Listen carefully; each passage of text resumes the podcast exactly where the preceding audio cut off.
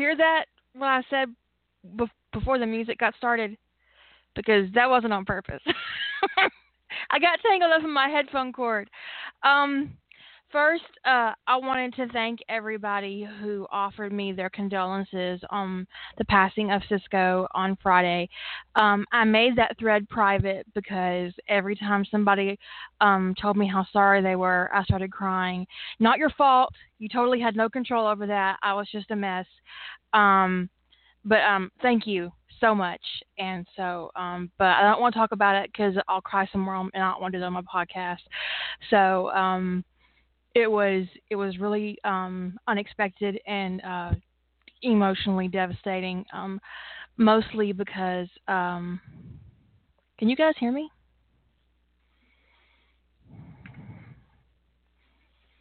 Mostly because um, I got Cisco um, the same month I was told I would never have children. So um, losing him when he was just eight years old just seemed really um, unreasonable. So anyway, it was just a really not fair moment um, for me. So, but uh, whew. anyways, Jack's in my office, um, and um, if you hear this kind of weird noise, that's him chewing on a um, rawhide bone. And normally I would take it away from him, um, but this is the first time he's kind of played or you know been um, anything more than a lump of sadness since Friday. So um, you're just gonna have to deal with his little chewing sounds if you can hear them. because he's finally doing something that doesn't involve sleep and moping. So, anyways, um, Friday before um, I, w- I went to um, Kroger, and um, okay, here's the thing. When you live in the South and you have a story to tell, there are a couple ways that story is going to start. It'll either be picture this, or there I was, or, and more commonly in my family, so this bitch. And I'm going to wait till Barbara gets finished buffering so she can catch up at the Piggly Wiggly. You know that often that often happens at the Piggly Wiggly, um, and at the Walmart. I was at Walmart. I was at the Walmart, um, and um, are you there, Barbara? Can you hear me now? um, anyways, so I'm going to tell a story, and it goes like this. So this bitch in Kroger. I am in Kroger, and I'm not minding my own business because I don't. I mean, I'm I'm an eavesdropping. I, I do that. It's what I do. I'm a writer, and as a writer, you know that already. As a writer, I do tend to kind of um tune in to people's conversations because I love to hear the way people talk and the way they move their words around and their rhythm. I think it's really, um, really good for when you're writing dialogue to kind of have a uh, an auditory reference to how to how people talk, so your characters don't all sound the same. And I'm not saying you need to pattern your character after a certain person um, in a uh, that you inter- that you interact with, but you can pick up little verbal quirks from people and put them into your characters in um, in anonymous ways uh, that will add depth to your character when they're talking, and it will create it, it will help create a three dimensional picture of your character. So, so I listen to people talk all the time because I do that, and also because I'm nosy. I'm Southern. That's just what I am. I'm nosy. I came out of the womb nosy. I stepped out of the womb and asked everybody's business. That's just, that's just how that happened. You can ask my mama. Okay, so this bitch. There was this sweet little old lady checking out her groceries, and I'd seen her earlier in the store, and she had a little calculator, and she was calculating her groceries up, right?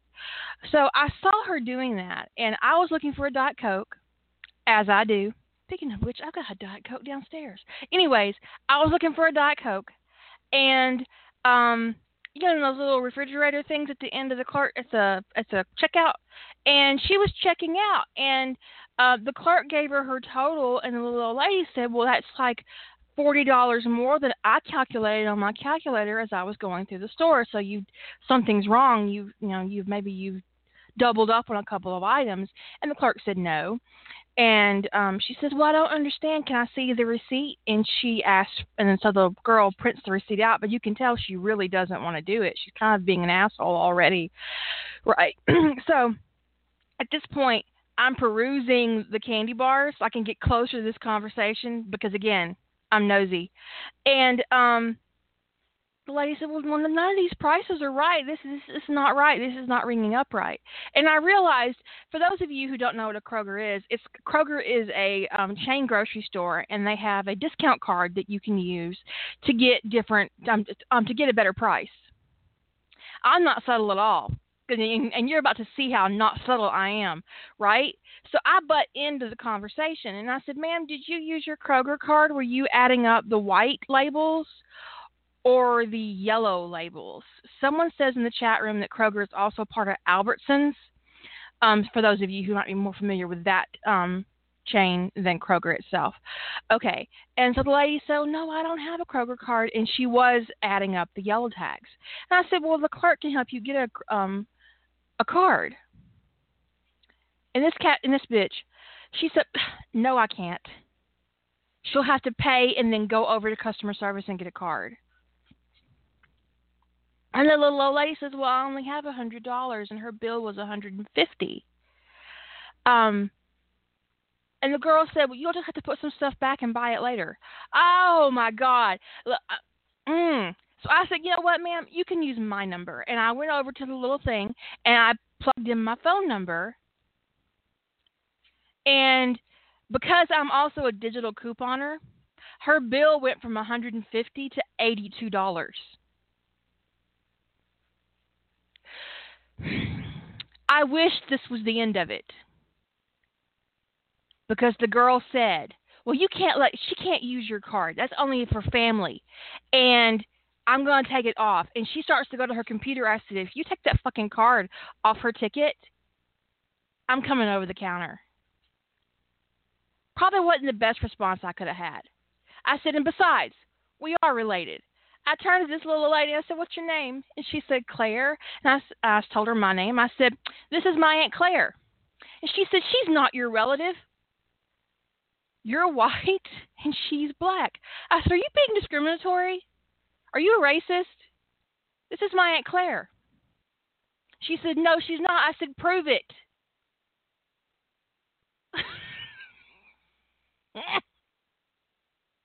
I said, she said, well, this is, I said, I tell you what, you go get the manager after Claire checks out. And I'll stay right here, and then me and the manager can have a discussion about your behavior. And she said, No, that won't be necessary. And she checks Claire out. I said, and finish bagging up her groceries and call one of those young men over there that didn't doing shit to take Claire's gro- to take my aunt Claire's groceries out to her car. Thank you, thank you so much. And then I gave Aunt Claire my card. I said, so next time you come in here, you go to customer service and get, you get you a card. And if they give you any problems and don't let you get a card, you call me, and I'll come down here and help you get a card. And my new Aunt Claire hugged me. And then one of those boys who wasn't doing jack shit took her groceries out to her car. And that's how I almost got thrown out of a Kroger. My favorite Kroger too. I like that Kroger because it's organized just the way I like in the meat department. It wasn't always up to my standards, but I have bitched enough about it that it is currently up to my standards. And it never smells too fishy and the the, the produce is always nice and the floors are clean and it's my favorite Kroger. And if that girl had gotten me thrown out of my favorite Kroger because she couldn't do her fucking job, I'd have kicked that racist twat's ass and then I would have definitely needed bail money from you guys. No, sir. Back on your blanket. No, that's not working, is it? I just, you know, so I told my mama about this, And she said, Well, did you get your new Aunt Claire's number? Yes, I did. I did. I got Aunt Claire's number. So we called her and um on Saturday and uh, we're gonna have lunch on Tuesday. Me, my mom and um her new sister from another mister.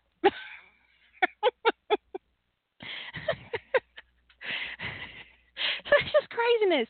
Just just craziness. Tell me I she can't be my aunt. What? Anyways, so that was my Friday and um so um that story has spread already throughout my whole family and I'm sure it's like been embellished to the point where I might have actually hit the clerk depending on which cousin is telling the story because that's how it happens in hey that's how it happens um, in my family. Where do you think you're going? Oh gosh, he's such a pain in the ass right now. No, no, come back in here. Get on your blanket. Sorry, sorry. Um. Hello.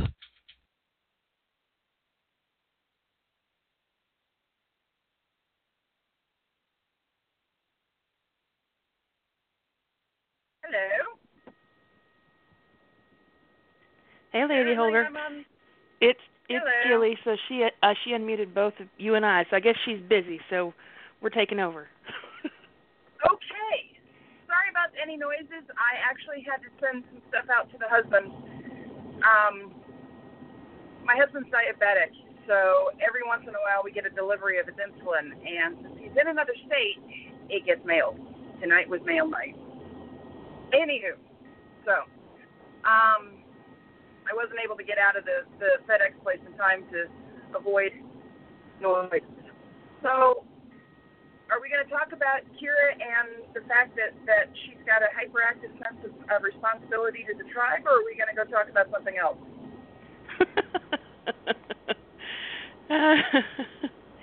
well, she's just not going to put up with that kind of behavior, and uh um I don't blame her. I don't either. I think that's awesome. I think I think that hey, uh I just I think Aunt Claire got I a whole legion of nieces and nephews now. I think Aunt Claire's going to be folded into the the um, the check around that that happens with her relatives. Um, I've done the scan thing too with with my card. Only um, for me, it's not Kroger, although it is Kroger brand. It's Fry's, not by me. But um, yeah, we. I'll, I'll. Hey, it's a it's a discount card. Why not? You know, if it works, it works. You know, what makes it even more fun is every once in a while the Fry's out by me does the Bible. one free on meat. So Well, uh, the, I mean, she was just being cunty because the whole idea that you that somebody would would say to you that you can't let somebody else. I mean, she was you can't you can't that card's just for family. Really? I mean, what she was being Yeah, racist. yes, Let's it was. was probably that was. honest. It was being racist. Lady Holder, are you in your car? Okay, I'm gonna put I you back on hold because you know I hate that. I Where have you been? I know. I'm being. Where have you been? Huh? She was out taking care of her hubby's medication. Oh, Yeah, the husband. The husband. Um, his his insulin came in, and so oh, oh, in okay. the interest of actually getting it out to him. All right, I'll accept that excuse, but I'm still gonna put you on hold. Hey, whatever. I'll I'll be good, except for screaming at the phone when when you say something and I can't respond. All right. Oh, sorry, sorry, I didn't mean to cut you off like that. I was the button. Me and the button don't always get along. Um, but no, I mean she was just being a racist. That I mean, I, I, I firmly believe that she was using what little limited power she had to give that little old lady a hard time, and I can't tolerate shit like that. No, nor should you. Nor should anybody. You- We had that. You you brought that up one um one night in in a completely different context about how you know you can't just sit by and watch bullying happen, whether in fandom or someone somewhere in life, and you have to step up and do something about it. Well, if you don't call somebody out on their bad behavior, um, they ass- I mean, a lot of times they assume that you're perfectly okay with their bad behavior. It, it, it goes back to that thing about um, um, people ignoring or not calling out somebody who who tells a rape joke. It's like you're condoning it, Mhm. that you're okay with it. Um, and I'm not okay with that. I'm not okay with um with racism or bullying or I'm just I'm really not okay with it. And I'm at that point in my life where I'm going to tell you I'm not okay with it. I'm going to let you know that I don't like what you're doing.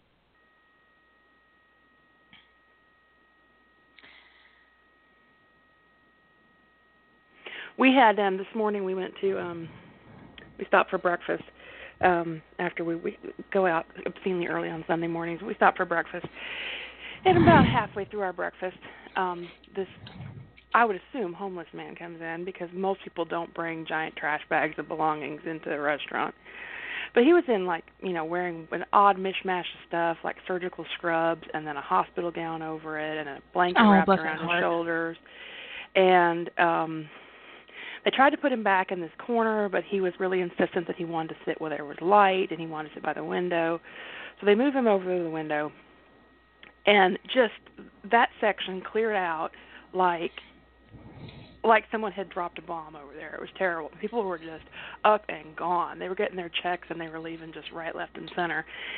And um I just I sat there just feeling really horrible about the whole situation because he wasn't doing anything weird. He was just moving his stuff around and went to the bathroom and you know he he was wearing something odd, but so what? So you know we moved um um we went I said we said you know we're willing to move to that section. We'll just move us over there. We'll free this table up for some other people and we bought him breakfast because that's just that's just not acceptable behavior. No, no, it's not. It's it's just you know, it's like people. Um, there was a a political quote once, and I, you know, me and politics don't get along well on my podcast, but it was a quote about um that if you give the lowest white man somebody else to discriminate against, that they will vote Republican. It's um and it boils down to um the is I, I think that for it's part of our nature to look at somebody else and say, "Oh, well, I have it better than they do, so I'm okay." And I'm normal and they're, you know, they're abnormal. Their situation is abnormal. The thing is is I really don't know but maybe like one person who isn't two two or three paychecks away from being homeless. I mean, Mhm. seriously. I mean, even if you end up staying in your house for six months because your bank doesn't immediately foreclose on you, um, we all, because of the economy, live in a precarious situation. For so for you to look at somebody, um, who is homeless and make assumptions that you are better than them, um, it's it's really ugly. I mean, it's it's really really ugly. Oh, little one, come on now.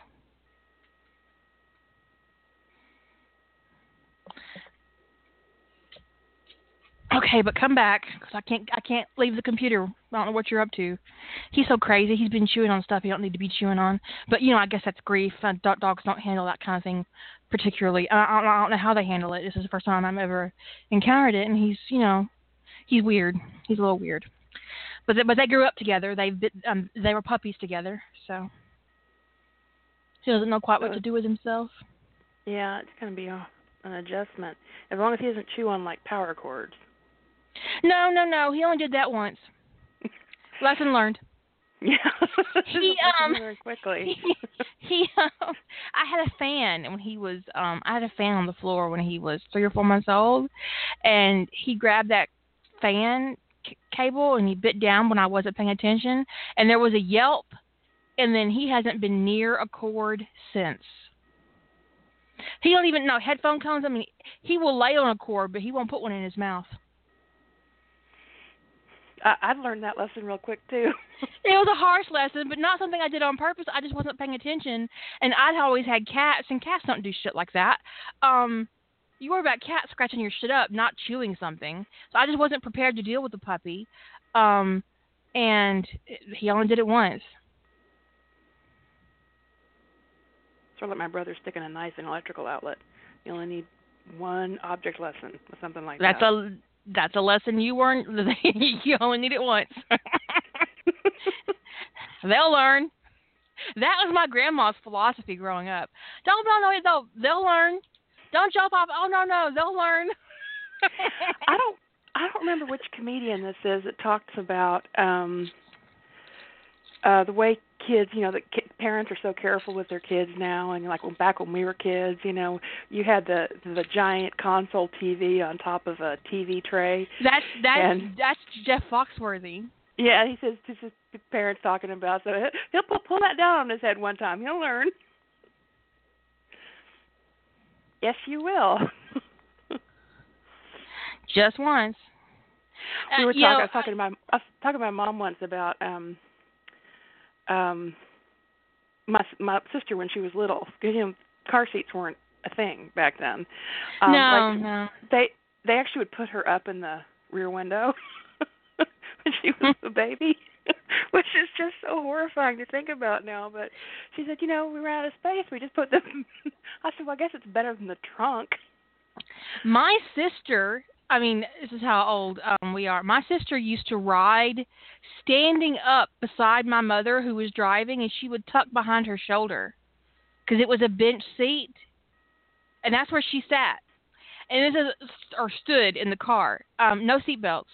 Uh this is also um that particular habit of my sister's is also um the uh the reason her first sentence was what it was. Because this um man pulls out in front of my mother. My mother slams on her brakes and she tries to grab april but it's not successful. Um i totally did that. And um she uh she falls out into the floor right? Hops back up. She's a year and a half old and says, "You cocksucker."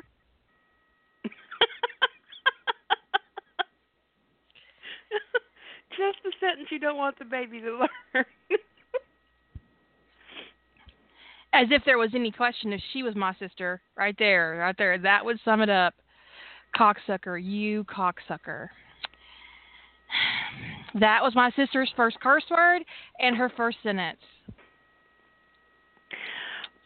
my my little sister, um, not the littlest little sister, but the one who's I have I have there's three sets of us. There's a set of us in our 40s, the set in their 20 early 20s, and then the set that are preteens. So I have I have a brother and sister at each level.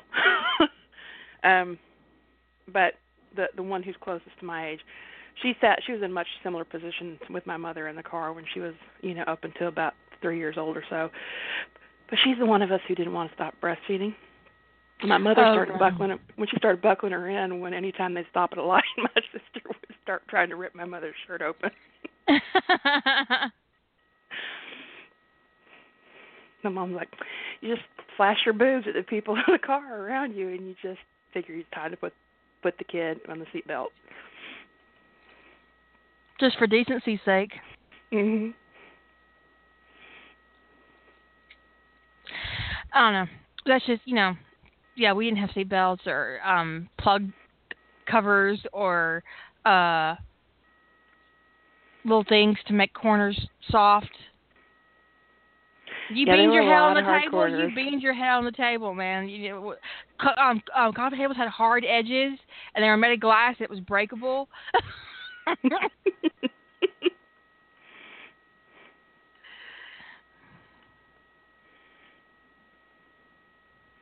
it was a different time. you know, honestly, I think it's more like survival of the fittest. It it is. There is there's a little bit of natural selection going on. I'm just saying that we're all here, so we're awesome. if you're born in the 70s and 80s and you survived your childhood, you got the stuff. That's right. Or before, of course, before the 70s or 80s. I don't think parents started getting super protective of their kids until the 90s. Um, I remember in the '80s there was that whole stranger danger thing, which proved to be a bunch of bullshit because you really didn't need to worry about strangers so much as you did people that you were actually related to. Yeah. and priests. Just saying. Mm-hmm. Um. Well, yeah. Um, uh, Melody says the best part is no photo proof. I am really glad to have grown up in a time when um, uh, Facebook and Twitter didn't exist and there was no Instagram because my mama would have put my picture everywhere. Uh, She'd have had an Instagram full because her favorite thing on earth was taking pictures when I was little. Um, it would be terrible.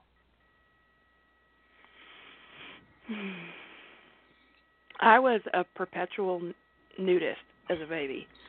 And, um, They could not keep me in my clothes. And we lived in this commune up in the mountains and they had their own little garden and stuff and odds were if they couldn't find me, I was in the garden naked. naked. eating the eating the peas out of the pods, but leaving the pods attached because I don't know, in my little kid brain that was the polite thing to do. Maybe you thought the pods would refill. I guess. I don't know what my little rationale was, but so there's an obscene number of pictures of my bare butt. So I cannot imagine if the people had had camcorders and the ability to post stuff on the internet. I would just be horrified. I'd have grown up and people would have been like, "Oh, you're the baby in the garden, the naked one." I'd be like, "Please, I can't deal. Can't I deal can't with it. deal." My youngest sister, um, she had a problem with water. Not so much a problem as a fascination. Um, um, my middle sister uh, liked to be out in the sun, and you know she liked to play, and you know, she had a foul mouth. Obviously, since motherfucker was her first cuss word. Um, when you come out of the gate with motherfucker, I mean, at that point, really, I think it's a lost cause. But our baby sister, um, she had a problem with water in that she really, really loved it. So if you were driving her anywhere from the time she was a year old to say around five, and she saw a body of water, a creek, a lake, a river. If you go over the bridge, she sees water. This child is coming out of her clothes. And God help you if the window was open because she would toss all that shit out the window so you couldn't put it back on her. And there we would be. There were um there were four of us at that point, and um my uh, half brother, he would be like hiding his face, and she'd be naked.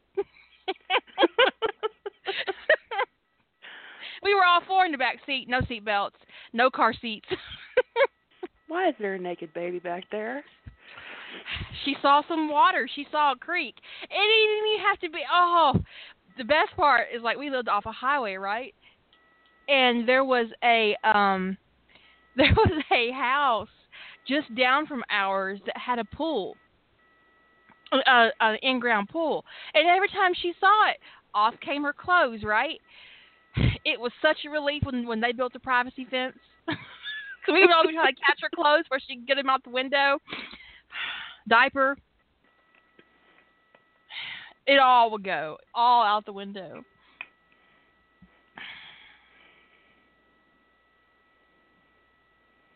But um now me, my my naked issue came from sleeping. Um mom would put me to bed in clothes. When she would come get me the next day, all my clothes would be in the floor. because I couldn't stand to wear clothes. It didn't make any sense to me. I would take them off the moment she closed the door, toss them in the floor. I still do that. It's my preference to sleep naked. I don't know why anybody want to wear clothes. They get all twisted up on you, and they get up under your arm, and they get in the leg. And God, you have to wear pajama pants, and the knee comes up all the way, and the legs all the way up to your fucking knee, that doesn't make any sense. I guess if I had footy pajamas, no, that's that's ridiculous. I, I can't, wouldn't. I can't stand to have things on my feet at night. The people who sleep in socks, I don't get it. I don't get it. No. So no footy pajamas. I just, you know, it's really annoying.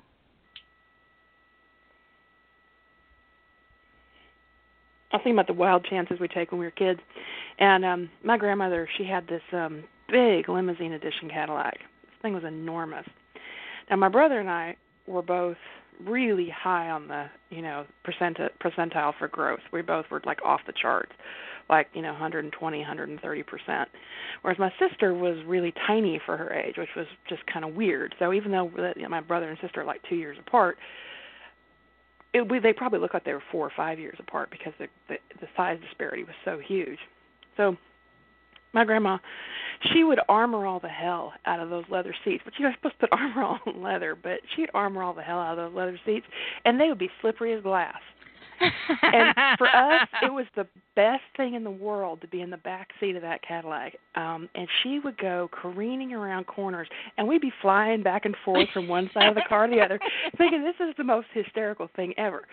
Well, so one day we have the windows down when we're doing this because it's summer, it's Texas, it's hot as hell and there's no air conditioning in this thing. Well, my sister, we almost lost her out the window because that's how small she is. Grandma took a turn really fast, and there she goes. Whoops. I was like, catch her.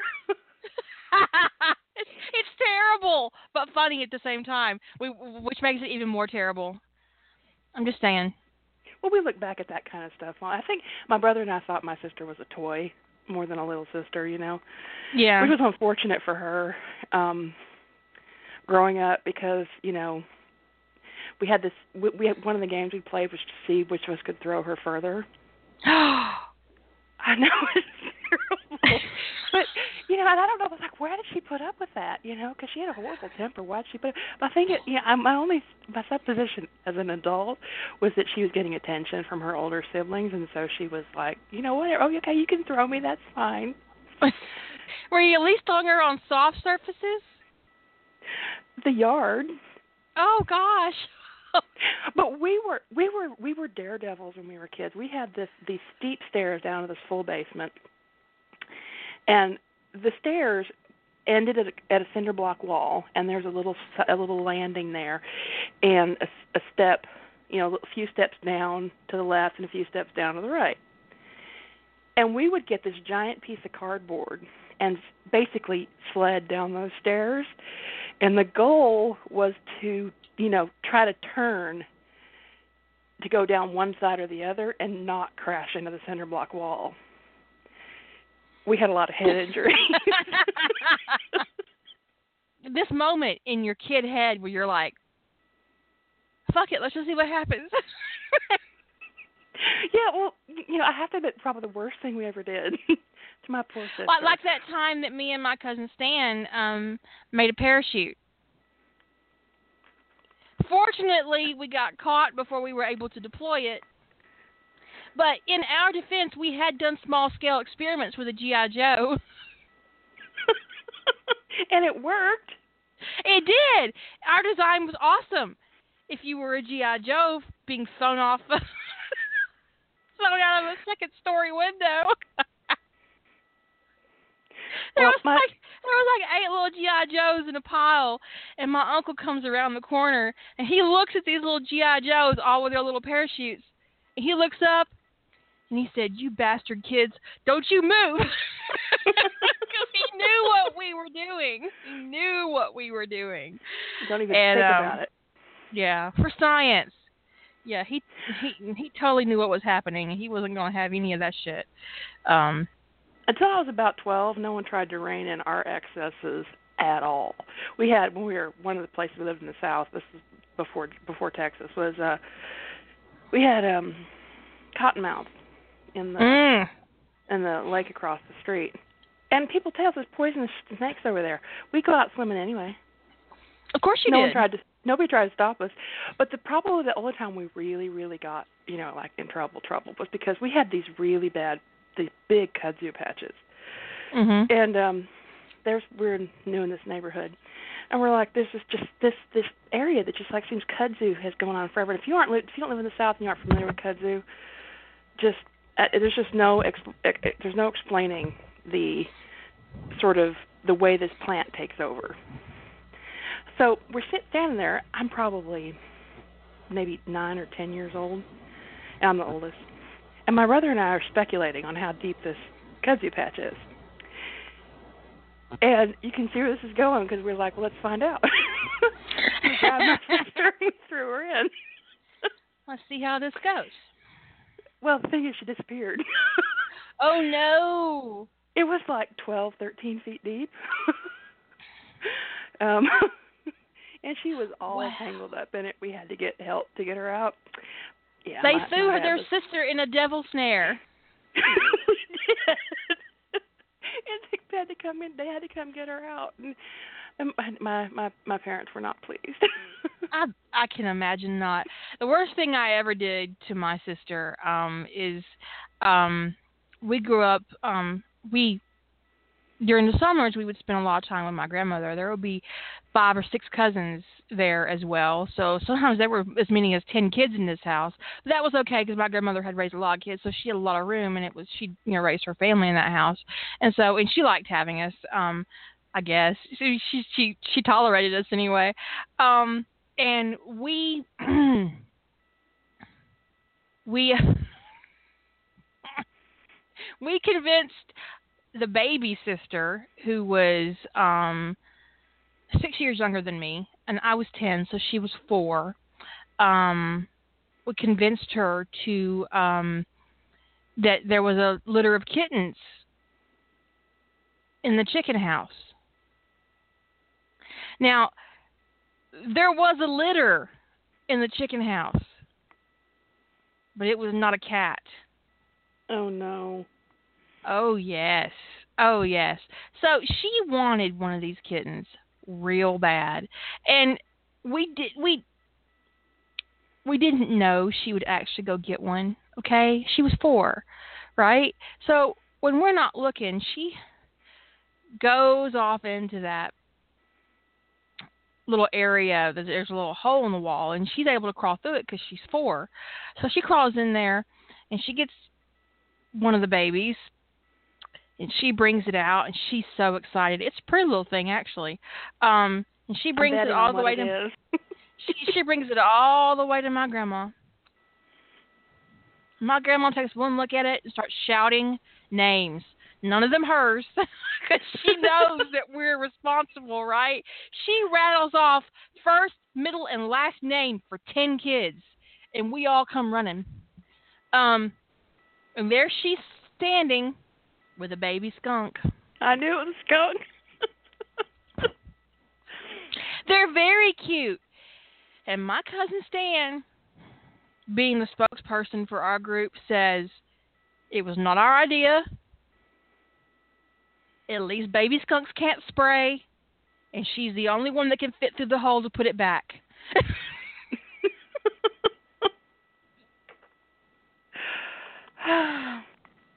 and she said, "Well, I'm not putting it back. I'm keeping it." And we're no. she kept it. I'm not kidding. She kept it. Her daddy took it to the vet, and um, because he was, um, she was a, a half baby. She was a half sister. Is a half sister. She's still here. Not not a was. She's she's a half sister. and her daddy, who had divorced, um, uh, the divorce happened, and um, uh, he was one of those dads who was absent but liked to buy his kids' affection. Um, so I wouldn't have minded one of those. I know, right? I wish it might have been that way. I wouldn't mind if my affection had been buying. He could have bought my college education. I'd been really affectionate of him. Anyway, been awesome. he takes this baby skunk to the um vet and gets its scent glands removed, and she kept it for 15 years, Holy something crap! like that. She kept it until it died of old age. I don't know how old it was. I mean, how how um, how, how long does a skunk live? I mean, it seemed like forever, but I was 10, so. They may live up to ten years in captivity, two to three years in the wild. I think I mean I think it was easily ten years. Okay, okay. There's some reports of twenty years in rescue facilities, but no, I th- I'm thinking it was 14, 15 years old when it finally died, and she was devastated. Of course, being the big fan of Bambi that she was, you can you already know what she called this little skunk, right? Flower. Flower. Her name was Flower. Um, and we had to, they had to call animal control to get the mom skunk and the other baby skunks because the mom kept trying to take um, Flower back. And my sister wasn't having it. She was keeping that damn thing, and and she did keep it. Um, it it ended up living at her dad's house. Um, most of the time because my mom really did not appreciate Flower, even though it, it didn't have scent glands. And it was actually she was actually very well behaved. Um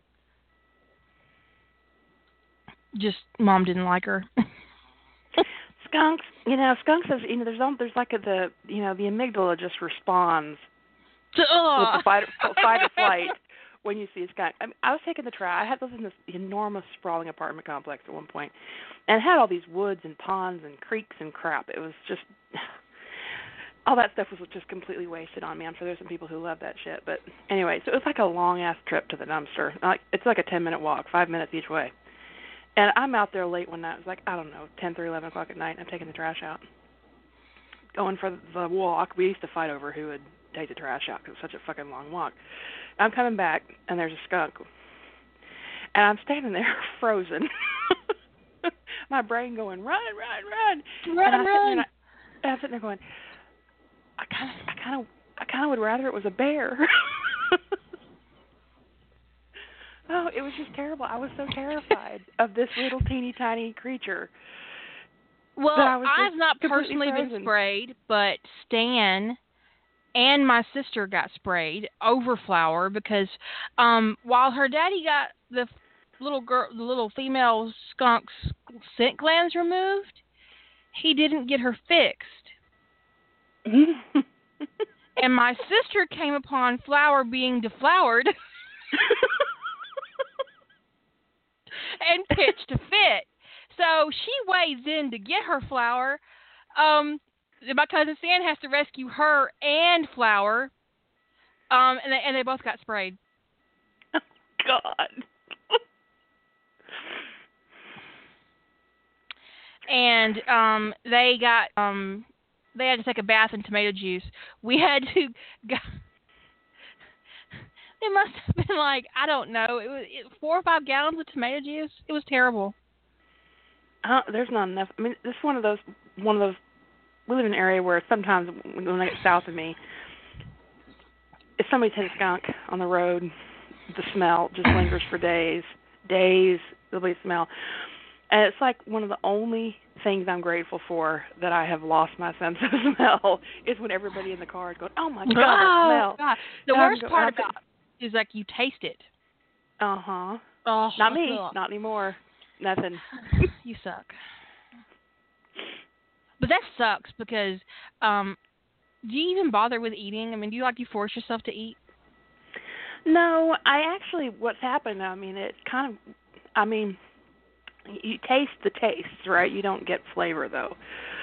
So like I can't like I can feel like the heat from garlic a little bit, but I can't actually tell you that it's garlic. Um Mhm. but so I can and I can feel the heat of spice and stuff, but so what happens is I chase these macro tastes like salt and sweet, which has actually done shitty things for my diet because I'm like, sure. oh, because you know the, the of, of I mean umami's okay, but it's kind of meh. Um, salt and sweet are good. Um, I don't like bitter at all, and sour is usually going to be accompanied with sugar, with sweet. So I kind of eat by texture and by salt, sweet, a little bit of sour, and Mhm. um, you know, so I'm getting like way too much sodium in my diet. So I'm trying to like figure out how to eat around the fact that I don't really taste things right. now I want Chinese. I eat a lot more spicy food than I ever used to because I taste chili. Just, there's something about chili that is there when a lot of things aren't anymore. So it's Mhm. kind of weird. It's just a weird little adjustment. So it's not all gone. It's just Well, taste isn't gone because taste is separate from smell, but flavor is actually governed by your nose, and so I don't get Mhm. flavor, but I get the taste because what's what the ta- what the taste buds actually do. So when you taste something, it's a combination of what your nose is processing, the the actual flavor of food. So like if you put a berry in your mouth, You might say, "Oh, it's it's tart and sweet. That's a berry," but you're not going to be able to distinguish if it's a raspberry or strawberry or, you know, except by texture. So, it's just kind of Hmm. weird. The only So problem it's kind is, of like um, you. It's kind of like eating with a cold. A really, really bad cold where your nose is completely stuffed up and you can't smell. Yeah, yeah. Except I a little hate more than that. you did than that. But so, that, that some- sucks major, dude. somebody asked. This was recent. Um, it was uh, October 2014. It was a consequence of the head injury that I had back then. So, um, but the problem is actually phantom smells. Phantom smells are the most horrible thing ever. They last for days, and they're always something gross. I actually read about this. It said Hmm. never, in the whole history of phantom smells, has there ever been a pleasant one. And you're, you you taste that phantom smell for as long as you're terrible. smelling it. oh. Oh God. Oh, I can just imagine. Oh. and I usually I usually get burning or chemical smell. And so I have like no choice but to you know, when I was living alone, I had to go and get my neighbors and like, can you tell me if there's anything on fire because I'm smelling smoke.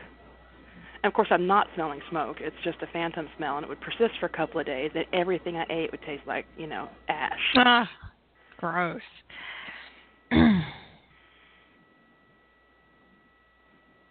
Suck, dude. So protect your heads, food. kids. I love food. Protect your head. Unfortunately for my ass, I love food. I'm just saying. Um, I don't know. Oh, I logged into my family Facebook um, and I cussed some people out, but because that makes me feel better. But also, no, no, no, no, no, absolutely not. Sorry, um, little man was trying to get my cheesecake. oh. You don't need cheesecake. It's bad for you. It's bad for me too, but I'm eating it. Don't interfere with her patriotic duty, dude. yeah, it's my patriotic duty to eat cheesecake. It's very patriotic. It's even strawberry. Anyways, go. Um, I uh, it for America. I always do it for America. Now I've got that song from Grease 2 in my head. Thank you. Thank you so much. Um, when you say thank you, thank you so much, you know I want to call you Brenda Leigh. I know, right? I do it on purpose because it's my- it's my mom's favorite part of the closer, so I do it for Thank her, you. and it makes Thank her you so laugh every. Thank you, thank you so much. It makes her laugh her ass off, so I do it a lot for my mom. What am I talking about? You were talking about cheesecake Before that, before cheesecake. oh, family Facebook. Oh, family. Facebook. Okay, so also after I got finished cussing people out, and those of you who know me um, know that I'm actually an atheist, um, and um, I went around and to all my um, Republican uncles and aunts who were posting shit about Trump and how gr- great he is, I put that's not what Jesus would do. That's not very Christian of you on all their posts, and it's great because they know I'm an atheist, so they know I'm being an asshole. Um, but they But can't they do can't anything about it either. because because they can't refute it, right? Oh, build a wall. That's not what Jesus would do. That's not very Christ-like of you. It's the little things that get me through my day. That's practically the definition of hoist by your own petard. I know, right? Build a wall, throw out all the immigrants. That's not what Jesus would do. I'm gonna have to I ask you to talk for a second because I think Jack needs to go out. Okay. Okay, keep talking. So I um almost died in a horrible fiery crash today. So someone running a red light almost clipped well, they would have clipped the front end of the car next to me if he hadn't spun in my direction. And I mean, it was like every I swear every car that didn't crash missed each other by a few inches. You know, because we got out of the car, we're comparing um we're looking to see because we weren't certain it would all happen so fast we weren't certain if if um if we were actually touching or not and we weren't but we're all in the intersection. We're in the intersection when this person came through, and it was just one of those moments. It was like I was on my way to the movies, um, and uh, we're just kind of sitting there going, "Gee, um, I'm I'm kind of glad I'm not dead. Um, I guess I'll go see Pete's Dragon now." so I went and saw Pete's Dragon today, which is I haven't been on theater theaters for a while, um, and it was um it was good. It was it's definitely very much a feel good kind of kid movie, which the person who wanted to go see it um had thought it would be more action packed. Um I don't know how they could have gotten that impression, but it was enjoyable. Um so if you are thinking about you want to see that movie, go for it. But if you can only see one movie this summer, go see Suicide Squad. That's my official movie recommendation. I've seen it twice now. Really? Mhm. What was the other movie that you were talking about? I missed that part. Pete's Dragon. That's the one I went to see today. Um, I was on my way to see it when someone tried to kill us all by running a red light. We were all in the intersection when they came through. I mean, it wasn't like a little bit of running the red light. We were all in the intersection when they came through, and they would have hit the person next to me if he hadn't spun into me. And it was kind of like, oh, well, okay, I'm alive. I'm off to the movies. I have tickets. Did you buy in advance? Because when I buy in advance, I'm going to go to that fucking movie. Well, I stopped going to movies for a long time because I've got got some a degenerative problem with my back, Mhm. and so movie theater seats are horribly, horribly uncomfortable. So one of my friends says, "Well, you should go to this theater, you know, up like 20 minutes north of you. They have recliners." I like- know. We have one of the recliners too. It's awesome. Oh, it's great. And these things, I mean, but it, it's assigned seating, right? I mean, Mhm. you, you don't just get and you just don't you can't pick any seat, right? It's like you know going to a concert. You you get- if you don't if you don't pick your seat in advance, you're sitting in the front row in the middle and you're fucked. So yeah, we always pick those tickets in advance so we can make sure we get the seats we like. And I'm just like sprawled out, laying down in those that recliner with my feet up, going, "This is the way to see a movie." So I've seen a bunch of movies this summer since we found that theater because it's not torture. People say, "You want to go to a movie? We're gonna go to this little indie theater, you know, South San Francisco." I'm like, "Fuck that noise! Those places have the awful seats." I mean, I like independent films, but the theaters are shit, so I ain't going. The theaters are shit. The the seats are small. They're really close together, and if you don't know the people on either side of you when you sit down, you will know them intimately, um, intimately before you leave.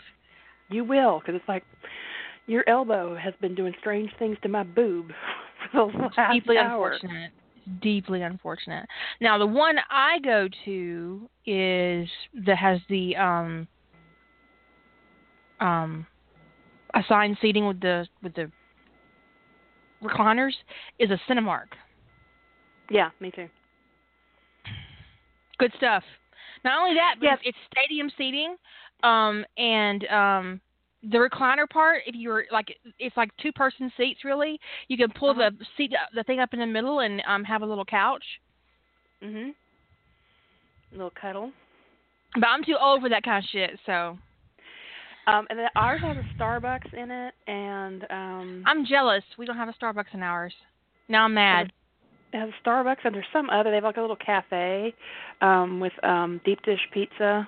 Uh, and um, I just usually go to the regular concession stand, but you know, every once in a while, I'll, I'll you know get my Starbucks fix. If we go early in the day, I'll go. Okay, I need my I need my mocha or I need my frappuccino, whichever.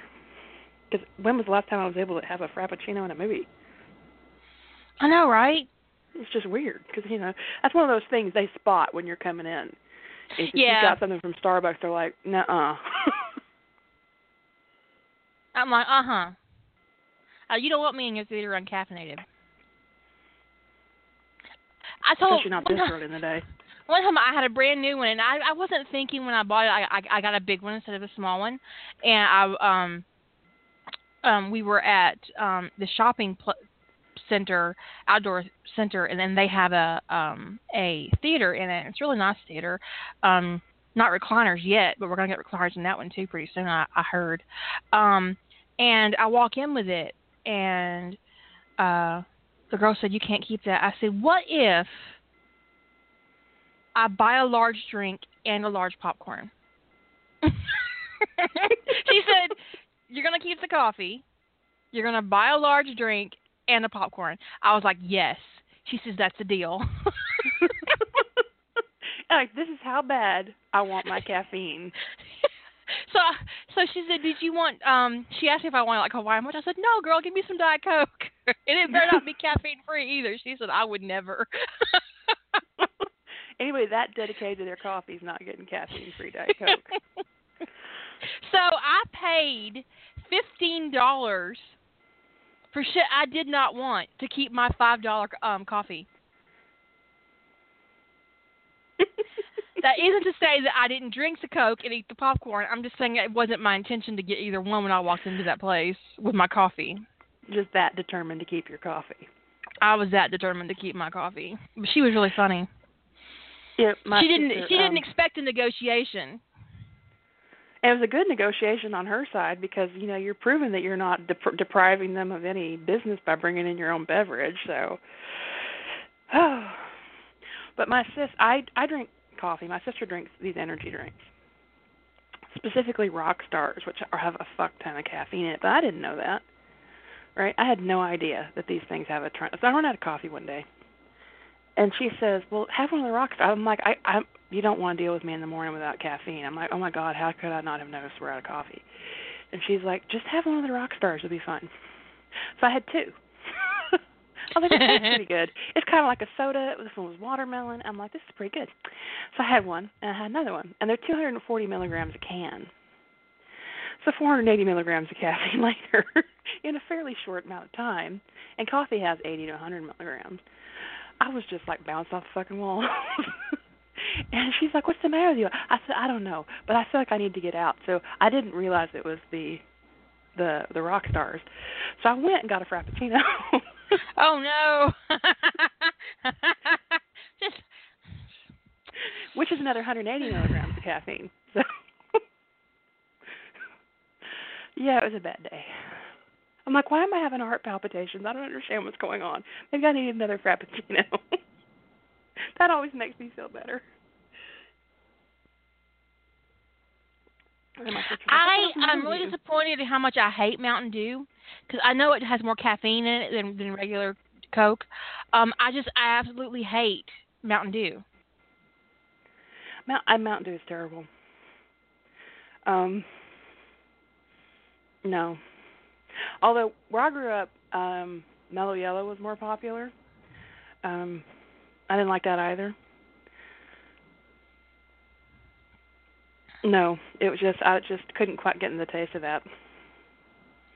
Although my sister has a thing for Mountain Dew Code Red, which I just think is the most bizarre tasting beverage ever.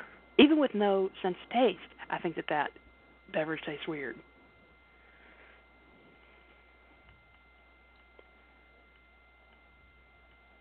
I'm not on board with it. No. No.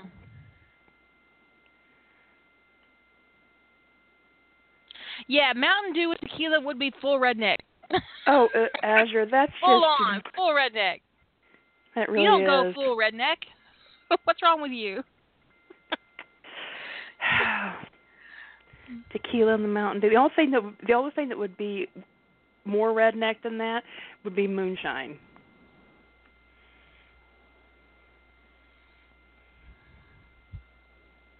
And if Azure ever told me she had a, a still in her backyard, I'd probably believe her.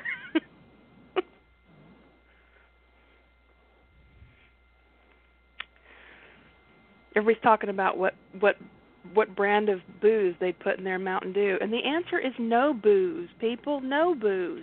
No booze. No, no, no. no, booze in the Um, Mountain Dew. If you're gonna have booze, don't disrespect it with Mountain Dew.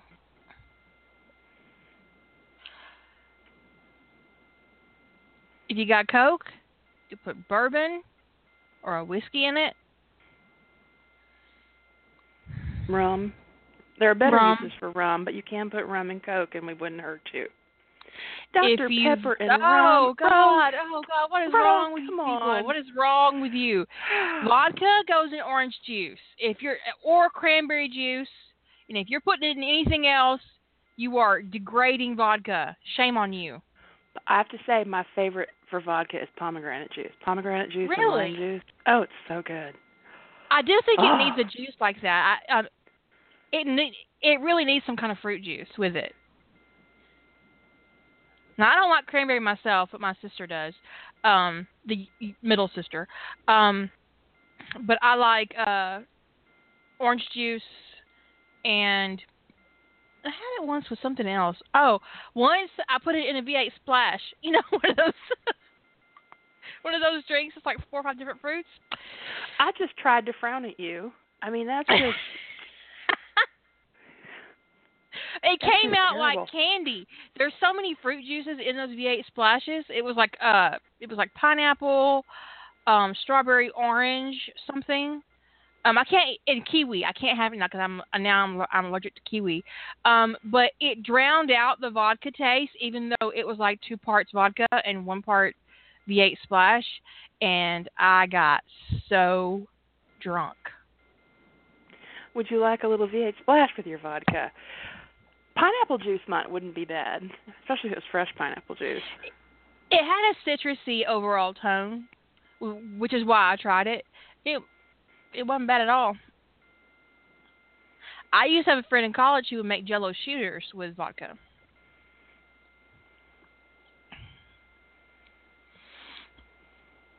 And one who made them with tequila once. We had tequila shooters once, um, and never again. There was one of those how-to videos on Facebook sometime back about somebody making they hollowed out a watermelon and made vodka um jello in it and then sliced it up looking like vodka, I mean looking like watermelon slices. And it was it was uh you you know instead of watermelon of course it was jello shots, which was actually kind of clever. I wouldn't touch it with a 10-foot pole, but Oh, that's a lot of work. I, you know, sometimes I see some, it's sort of like cake decorating. I see these things, I go, "Wow, that's fascinating." Not a chance in hell. Right? You're, you're lucky. You're lucky if the frosting is on there neat when I'm done. Much less in a in a in a piped basket. Vanessa in that basket. I watched that whole flower basket thing, that flower basket cake video. I know. I'm watching her yeah. watching her pipe that basket, and I just was sitting there with my mouth hanging open, going, "Huh." And then she said, "I had to Meanwhile, pause here because ten my minutes to do a fucking crumb coat. There's no way in hell. no." And then she goes, "I had to pause here because my hand was sore." I'm like, "No kidding." I fucking bet. Although the other day I was watching somebody else's cake channel. I know I felt like I felt terrible, um, especially since it wasn't Yolanda, um, have and it two wasn't Vanessa. Vanessa Yeah, and have- Yolanda. We have two, and I Everyone else is unreliable. On someone else's, and she didn't do a crumb coat, and I was like, oh my god, you got a crumb coat chill. What's wrong with you? I left a funky comment on a cake decorating video, and I had a, the comment I left was, "Why is your why is your buttercream so loose?" And I meant it like seriously. Why is it that kind of floppy texture? It wasn't holding any shape. And after I posted the comment, I went, "I'm not supposed to do that." And I went, "Wait a minute, this isn't sick. This isn't fandom. I can say whatever the fuck I want about on. her floppy buttercream." it's a little loose. No, but you know she didn't crumb coat and chill. I was like, I'm done. I could. I had to close the video because I can't watch that shit. It might rub off on me. It, it, it might make, um, give me a bad habit. The It's only like- time like- you don't crumb coat and chill is when you're going to do a rough cake and you're just going to ice the middle and the top. But if you're going to do the whole thing, you need to crumb coat and chill. Come on now. That's right. It's sort of like it's sort of like reading fan fiction, like a whole bunch of fan fiction by somebody who has major homonym confusion. And when you're done, you're like, I don't know if I remember which words are right anymore. right? I think I think that shit just rubbed off. Wait, Earlier quiz today- real quick. Which there is it? earlier today I made a new banner for our um little black dress collection over at AO3 and um I did um I put little uh kind of like stamps for the fandoms on little, on little grayed out letters so there's like Hawaii 50 and Stargate and Star Wars you know just to kind of demonstrate what's in the collection. Um And when I did Hawaii Five O, I thought, is that how you spell Hawaii? I had to go look it up, and then I'm staring at Wikipedia, going, Wikipedia, are you sure that's how you spell Hawaii? Because it just did not look right. So I went over to Netflix, and it was right. I just didn't trust any of it. I was like, I just, I don't even. Uh, that doesn't look right. That doesn't. It doesn't look at all right. Well, apparently in my brain there wasn't a second A. Uh, my brain wanted to spell it H A W I I. I don't know why.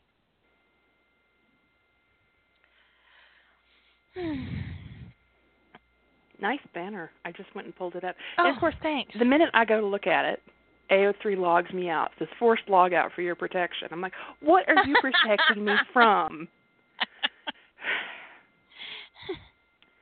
Well, I feel safer already.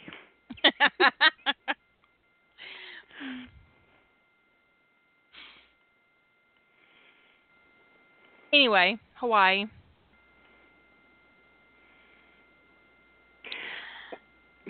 I spelled it the way they do on. I I did not put the apostrophe thing in there. I'm sorry. Was that? I'm not sure.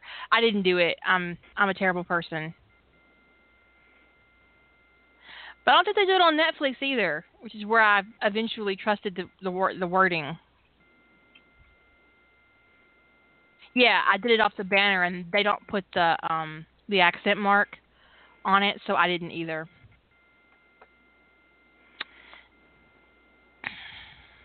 So I was reading something. I may have mentioned this to you before. This was a few weeks ago. I can be really literal when I'm reading something, and just don't pause to kind of try to figure out what was actually meant. Mm-hmm. And most of the time when I'm being really literal, it's a quick double take and then I go back and figure out that the per- the author used the wrong word. But I'm reading the story and the author kept saying, the story kept saying, the main character kept saying, go check the borders, B O A R D E R S. I was like, well, I mean, they're living out in the woods, right? So I'm like, well, maybe it's like a bed and breakfast, right? So I keep waiting for these characters because they keep talking about checking the borders. And I keep waiting for these characters to have some significance, like these borders to show up. Like, what are they doing there? Why do they take in borders? What's their role in the story? And I get like two thirds of the way through like a 50,000 word fic before someone responds. So there's a follow up to, would you go check the borders? And then someone in the next scene says the property line is secure. And I went, wait a minute. They're not talking about tenants. They're talking about a border. That's where Donald Oh. Trump wants to build Oh. a fence, a oh. border. So oh. I Oh. was like, oh my gosh. Well, the problem was by this point, I'm like 30,000 words into the story and convinced and keep waiting for these borders of this place that's not a bed and breakfast to turn up. And so now that I'm aware that they're talking about the property line, the borders of their property, I can't let it go. I was like, I'm in my head. I'm like, okay, mental adjustment. When he says, because they're having this, I guess, issue, and so I never had clued in. There's this major stressor apparently in the story about people cr- encroaching on their territory, but I had completely missed it because all the prompts to check the borders was something I was completely misinterpreting. so I've got like 15,000 words of the story left, and I still I have to keep reminding myself there are no borders. There are no borders, and I was so literal about it that I missed the subtle clues in the story that they were talking about the property line. it was just terrible. I was like, oh. Thankfully, most homonym confusion doesn't take me 35,000 words to figure out. I'm going to confess something. Until recently, I have been using the wrong navel my whole life. I have only used one navel. Whether I'm talking about the orange? noun, well, I'm talking about the noun or the adjective. I've only been using N A V A L. It's terrible my whole life. Oh my. I'm like, oh wait, there. Oh, oh God! And I don't know how many times I've done it. Oh God, uh, probably thousands. I've probably done it thousands of times. I have not. I don't think I've ever used the word N A V E L in a single story. And I'm like, are you fucking serious? And, I um there was a uh, I posted this little mental floss link about 20 um word usage mistakes. And there was one on there that I've been making my entire life, which was pour over versus pour over. The rest of them I don't have a problem with. But I've always spelled it P O U R. Pour over, like I'm going to pour over those documents. And I'm reading Um, this article and I I went, I've been getting it wrong. I What the thought it was? P O U R too. Well, it's not. No, it's P O R E.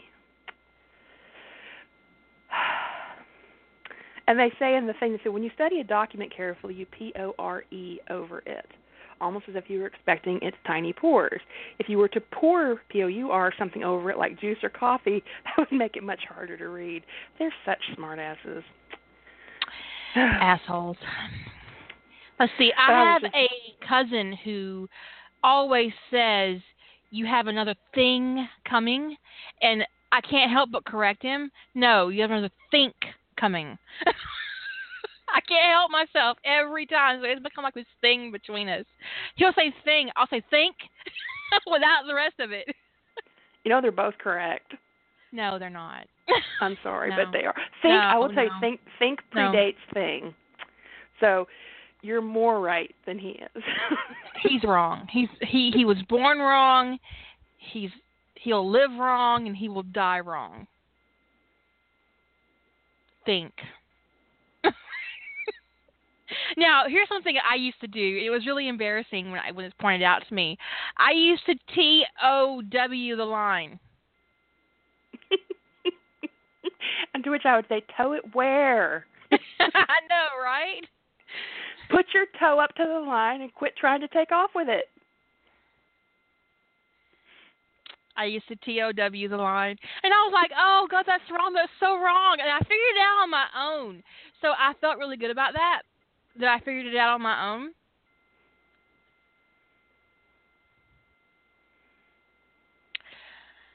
That I was doing that, but I, yeah, um, I do it a lot. Not anymore. I, I did it a lot on accident. that's a, that's more of a regional dialect thing on accident or by accident. Um, of course, on accident is wrong. Um, but I think that's more of a dialect issue than that's something that you would do um, in dialogue if you had a character who, um, well, especially in in the rural South. Uh, that that is a that is a phrase that I would use for them, and like I would put the in front of Walmart when it really absolutely does not belong. There's not one Walmart, so it's not the Walmart. It's a Walmart. But when it comes to dialogue, these are the kind of quirks you give your characters to um. Well, like, like, like I said earlier about listening to people talk, it's about three dimensional um, building, you know, character building. It's just you know those little It's quirks. It's sort of like all of a sudden and all of a sudden. Um, they're very regional as to which one. So neither is actually right or wrong. And I've seen long ass debates in forums about which one's correct, and grammarists cannot agree about which one predates the other. All of a sudden, all of a sudden.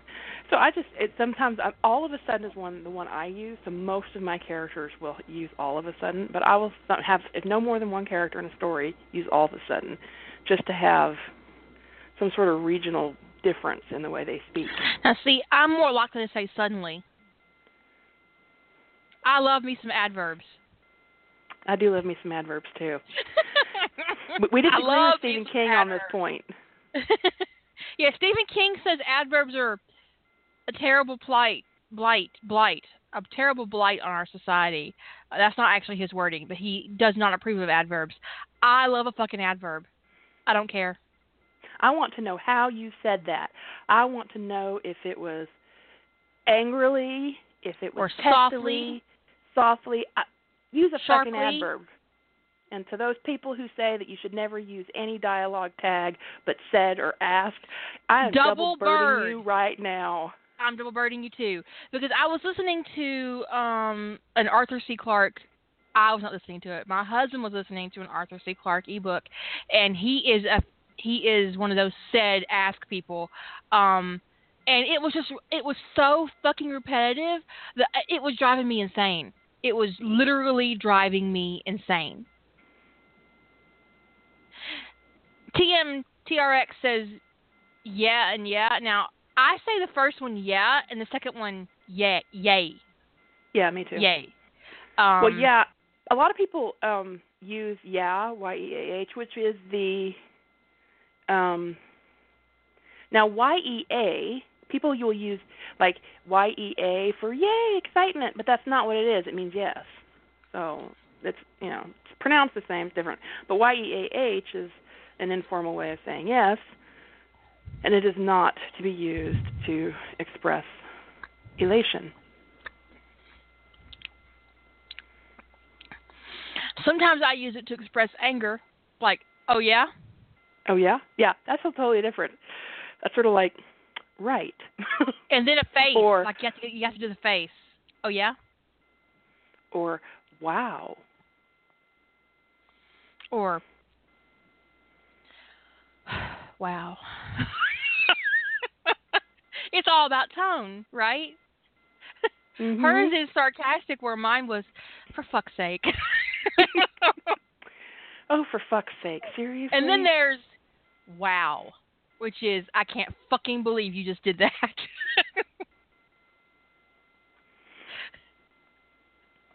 so in chat, when we, we're chatting sometimes, um, Kira and I can both sometimes get a little fussy about punctuation. So when we're using um, um, acronyms for shit, Um,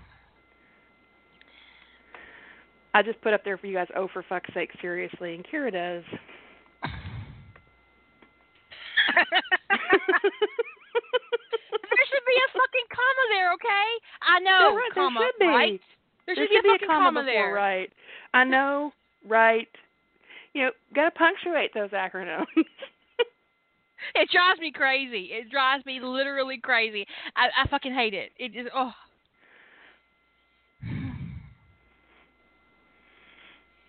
There should be a fucking comma there, okay? I don't know why particularly that one bothers me so much, but it does. Especially since there's so much emphasis on the right part. It's like I know, right? So it well, it's it's technically an independent clause, so it needs a comma. But you could also say, I know right and wrong. How would you do Mhm. that? Um, which would not require a comma, but um, wouldn't be particularly a great sentence either. But I know, comma, right. That that's just because the right is emphasis, and um, you need a fucking comma.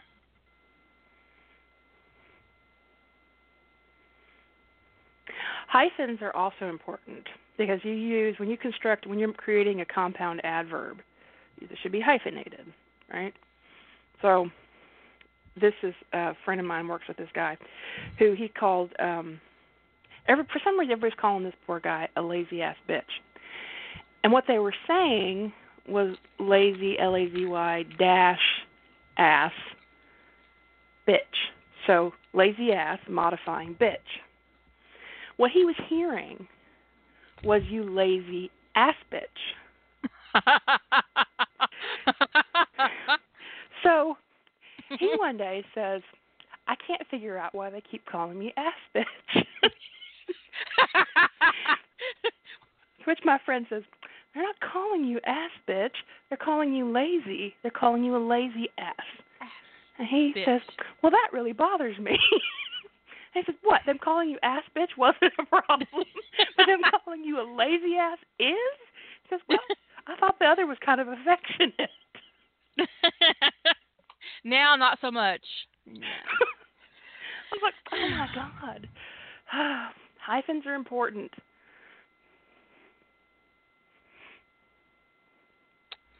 Mm-mm-mm. I'm out of lemonade. I just had a moment. Just switch, I just have to switch to water.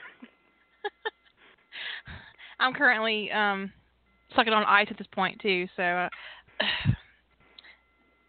it's harsh over here. Um this is my first world problems. But um no, it, you know, it's just um I don't know. Language. Language is very, especially English. I, I I feel any I feel for anybody who English is not their first language, trying to make it in fandom, because English makes no sense. It is for every rule there's like 20 exceptions. I have to go do a sleep clinic at the end of the month. I never sleep during those. I don't know why they call it a sleep clinic. It's more like a stay awake and be tortured all night clinic. That's my question. If I don't go to sleep, then how can they? Because they want to test me for slap for sleep apnea, but if I don't actually go to sleep, how are they going to test me for anything? Because I have insomnia. I'll be up half the fucking night. So when I did mine, I've done two. Um, one of them I didn't sleep at all. It was useless. The other one, I nodded off for a while. They said I got about 45 minutes combined sleep for the nine hours I was there. And they said that 45 minutes was sufficient to diagnose me with at least moderate sleep apnea. Do you have a CPAP machine? I do. Um, and sometimes I'm good with it. Sometimes I'm good with it. Um, and I'll use it fine. And then I have to take a break from it because I can tell that something subconsciously I'm getting frustrated with it at night because I'll wake up and not able to find the mask. I, I don't mean I took it off and like threw it away or something. I mean I can't find it. So like in my sleep, I have vengefully gone and hidden this mask. I have found it in the closet. I have found it you in the refrigerator. issues. I have You found it in the bathroom bathroom cabinet. I have found it tucked away in my panty drawer. I mean, I have found it. I found it in the dirty clothes. I mean, it's just, it's like the days I wake up without it. I'm like, well, here goes the CPAP mask scavenger hunt. Well, I was filling out the questionnaire today, and it asked me if I snored, and so I had to put yes because my husband tells me I do. And then it had a question beneath below it. It says, "How does your family describe your snoring?"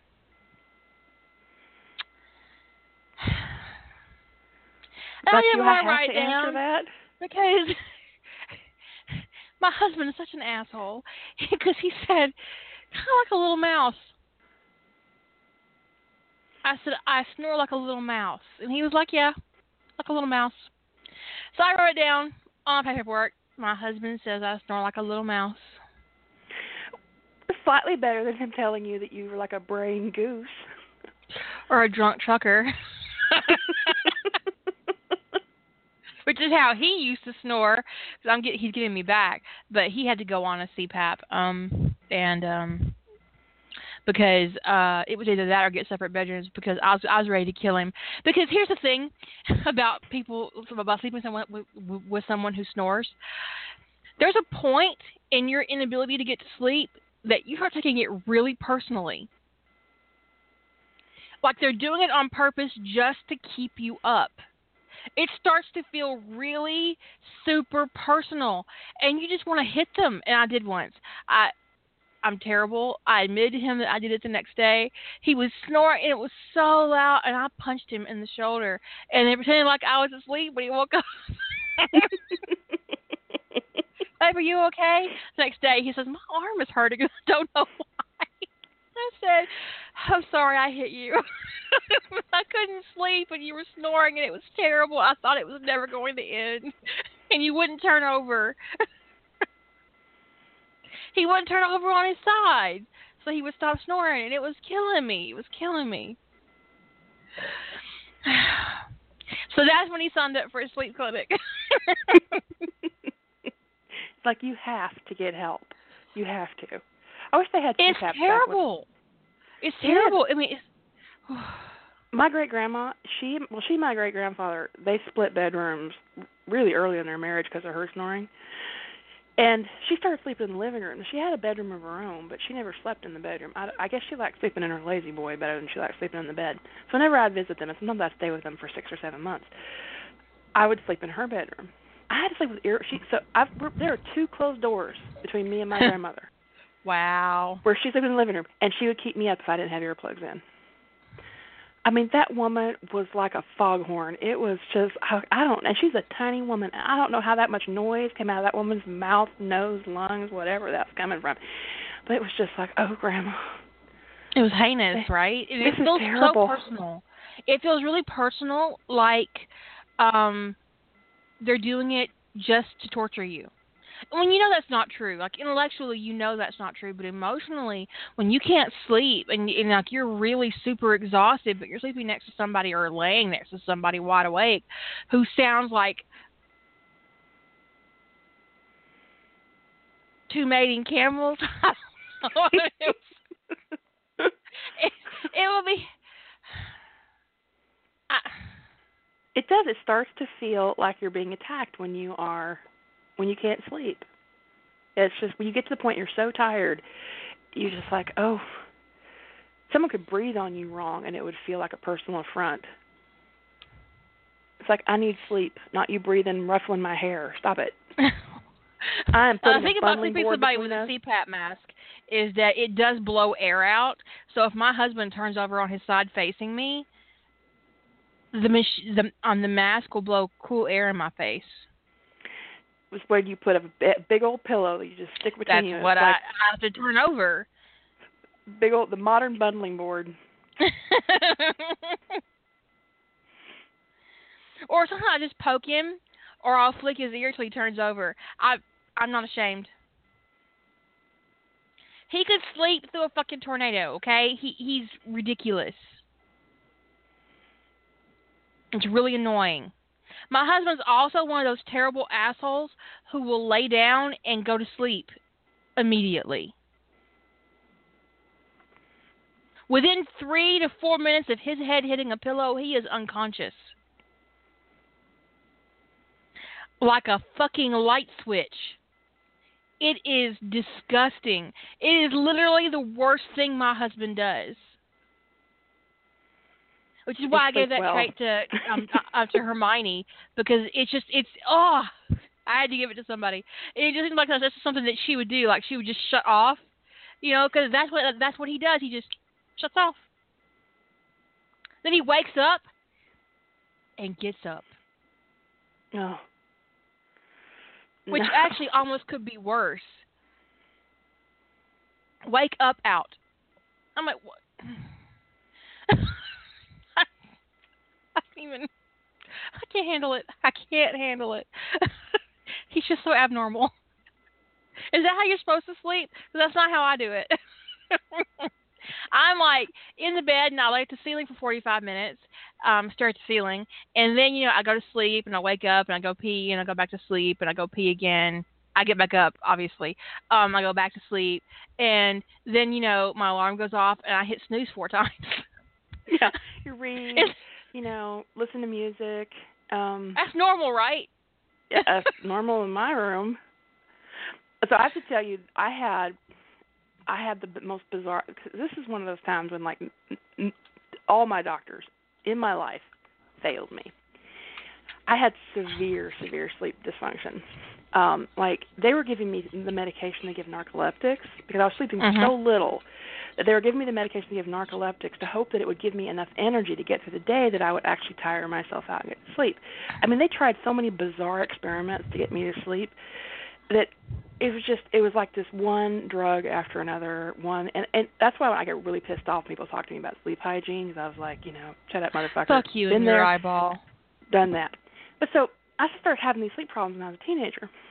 And sometimes it would kind of ebb and flow you know and I could never quite figure out the pattern about why it would sometimes it would get better and sometimes I'd be sleeping an hour and a half a night. And then um sometimes less. Sometimes I would go three or four days without any sleep and then I would crash and twice has put me in the hospital. So Um, if because I'm looking went- in a mirror, actually, I had the same problem, but I know what mine was. we it may be the same thing. But so I had um severe allergies all growing up. And when I was in my teens, um, they started giving me antihistamines, which is weird that they spent took that long to start giving me antihistamines for my allergies. And the antihistamine I tolerated the best was Benadryl. And so they said, Well you tolerate it really well, just take as much as you need. Stuff's really safe, it's not gonna interfere with your medications, just take what you need of it. So as especially during allergy season, I'm taking a fuck ton of this stuff right? And, and people are like, "Oh, it'll help you sleep. Just taking a little a couple extra before bed." Never helped me to sleep. Oh, no, So- that shit would knock me out. But then I get a hangover the next day. It's, it's not cool.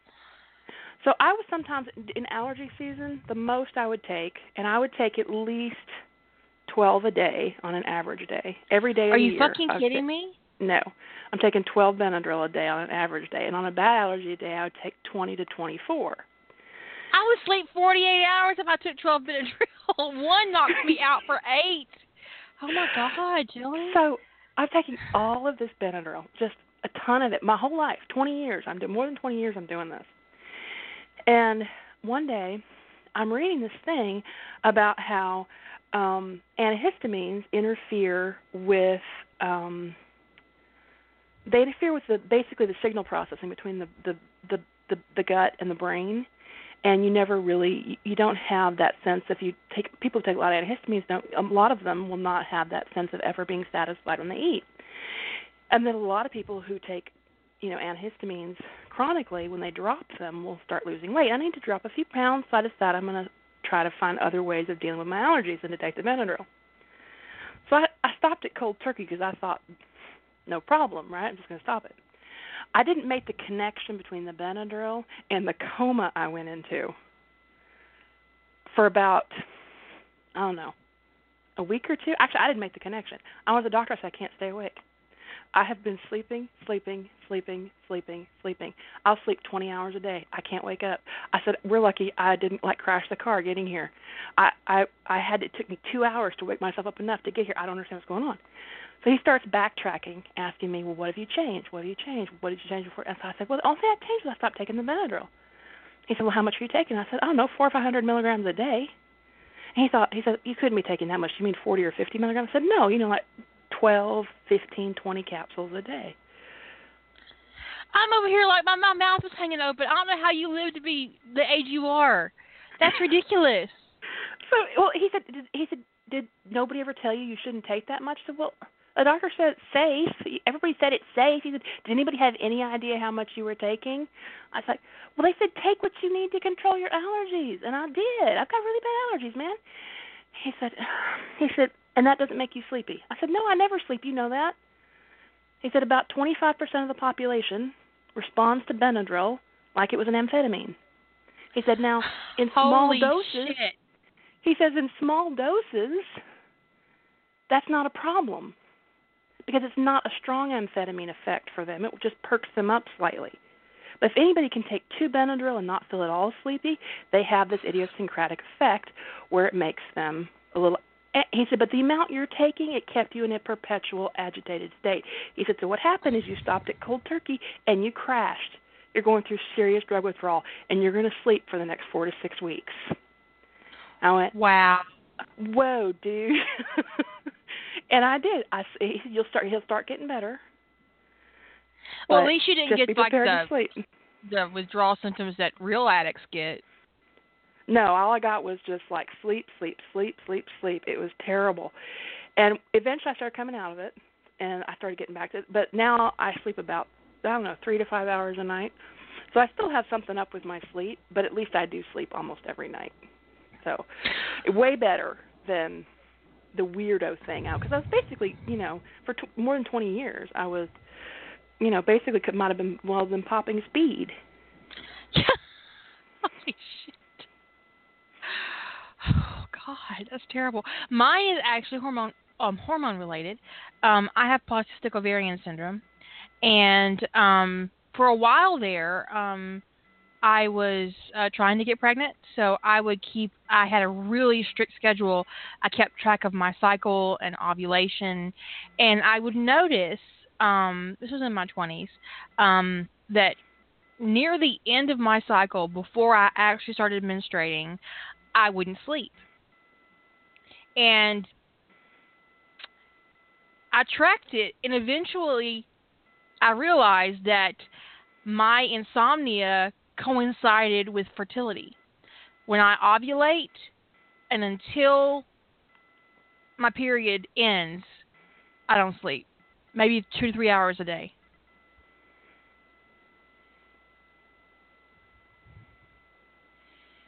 And the only time I've ever had a regular sleep schedule was when I was taking Depo-Provera. Wow. So do they know which hormone is involved in this? No. I just don't sleep when I'm fertile. When I've ovulated. Man, that sucks. Because I know when, with my sleep thing over the years, they tried looking because it, it started mimicking um because you sleep so little, it starts mimicking lots of different illnesses. Mhm. And for a while, they, you know, and I, I'm actually sure that PMDD was what was going on. Um, but they tried treating it with hormones and said, okay, this might make you um sleep a little better. Well, as soon as I just had a complete crying breakdown, they put that patch on me, that estrogen patch, Yeah, I had that once too. and I was just sobbing. Like I was like, Uh-uh. I don't cry, and like somebody would look at me and I'd be like, You Oh, smiled at me. God. I can't deal. And then I called the doctor. She's like, Take that thing off. the problem is not estrogen. I um I uh no I um I but when I'm when I'm ovulating from the moment I basically from the day I ovulate until my period is finished I sleep 2 to 3 hours a day. Um I do have PMDD and um I take I'm going to tell you a funny story about that. I take um what's it called? What's it called? It's Escata. Escata. There's a that's the off brand. That's the generic name for it. Let me. I'm digging through my prescriptions here. Isn't that terrible? I got so many fucking bottles. Um, generic for Lexapro. I take Lexapro mm. for um, my PMDD. So I went to see. Um, I got a new hematologist because my other hematologist got poached by Johns Hopkins, and I appreciate that my she, my hematologist was really fucking awesome that she got poached by Johns Hopkins, but they took my hematologist away from me, and now I got this dude. He's nice. Um, so I go into his office, and this is the only male doctor I have, the only one. My um, surgeon, my dentist, my general practitioner, my OBGYN, my gastrologist, they're all female. And my rheumatologist is also a woman because I don't do well with male doctors. And so he gets my chart and um, he sees all these names. He comes in, he said, I have a couple of questions. I was like, okay. Um, he said, Your medical records does not list depression, um, but you take uh, Lexapro. I says, That's why I won't kill people. And I said, if you will scroll down a little bit more, you'll see that I have PMDD and PCOS, and without Lexapro, I'm homicidal. I said, it might not say that, but that's but that's what that means. and he thought I was kidding. I'm not kidding. PMDD, there there came a point with my PMDD that I got so angry I had to lock myself in the bathroom until I fell asleep because my husband made me so angry I could have knocked his head off, literally knocked his head off. Um and he didn't even really do anything more than he normally does. He's just being a man, right? And I got I got I go to my doctor the next day. I didn't have an appointment.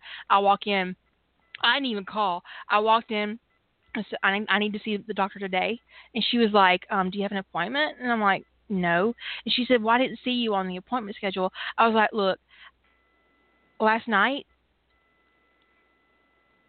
I got so angry with my husband that I almost I considered um harming him physically. So I need to see the doctor today. And ten minutes later, I was in the doctor's office. she got me in there, and I said, I don't know what it was. And so they they did all these tests, and I had three times as much testosterone as I was supposed to have in my body. And this is 13 hours after the episode. Holy crap! and I had three, and and that's what PCOS does to you. It throws a lot of testosterone into your body. That, that in fact, that's what PMS is. It's an it, your your body is producing more testosterone, which is why you get really hostile during your period. If you're one of those women who does get hostile, it's your reaction to testosterone. And if you think about that, it must suck to be a dude because that's all they got. I mean, how do they deal with that? I don't understand because, whew, and it was so out of my control, and I was so scared. I was so worried, and um, so um, because and you know, then she referred me to a psychologist. Which good for her. She was. She, that's exactly what she should have done. And they, and they put me on the Lexapro, and it calmed me down. And um, I still got an attitude problem. That's just how I am naturally. But I've not had another episode like that.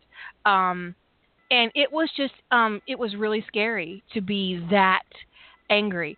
So I told um my new doctor um that you know the Lexapro was for my PMDD and explained that um I get extremely hostile if I don't take it. And he said, "Okay." He goes, "Now I have one more question." I said, "Okay." He goes, I'm, I'm kind of afraid to ask it. I said, "Don't worry, I took my Lexapro today." and he said, "Why are all your doctors female?"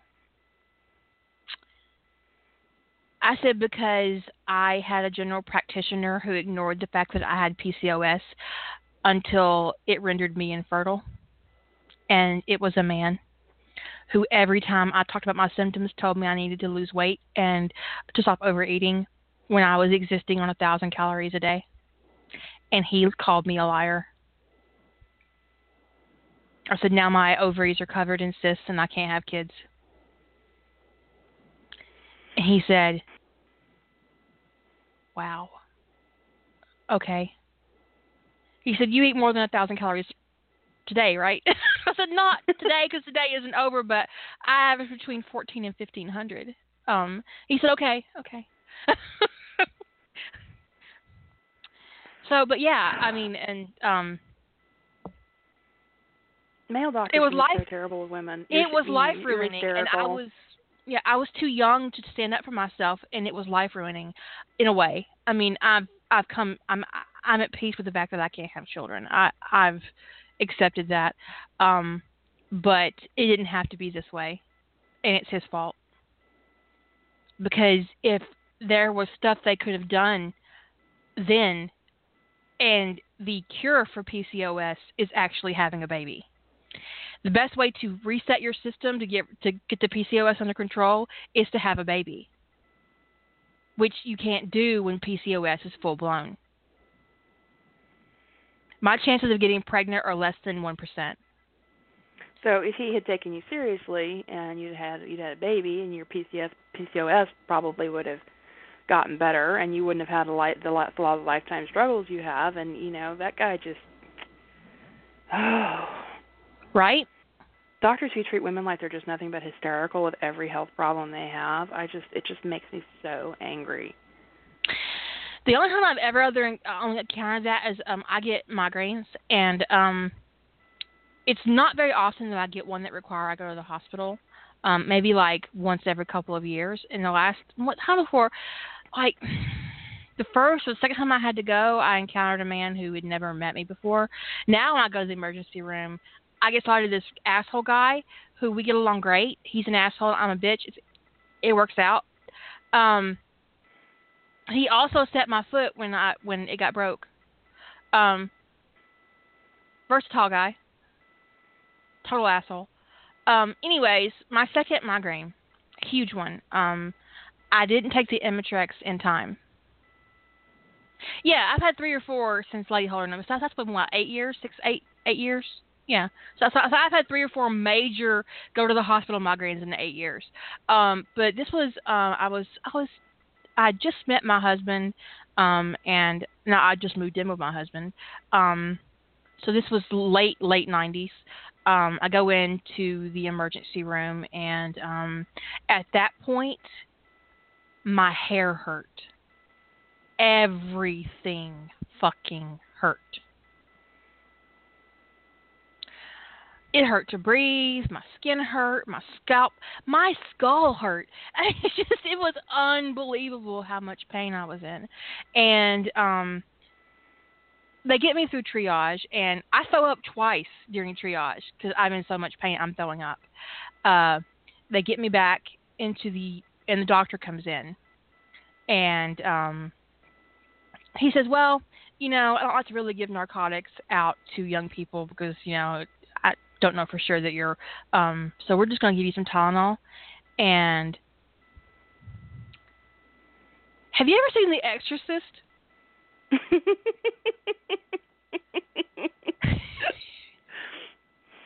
Because I sat up in that bed so quickly. I said, "You listen to me, you little motherfucker." I said, "I am." I said, "Oh, get out and send in a real goddamn doctor." You don't take me fucking seriously?" I said, "Get out!" And he did. He he got out. And then a woman came in, and she was like, "Are you okay?" I said, "Don't let that rat bastard anywhere near me. I'm gonna die. It hurts so bad." And it it hurt so bad, and um. I was so sensitive to light at that point. They had to put me in a pitch dark room. Um, she did get me some morphine.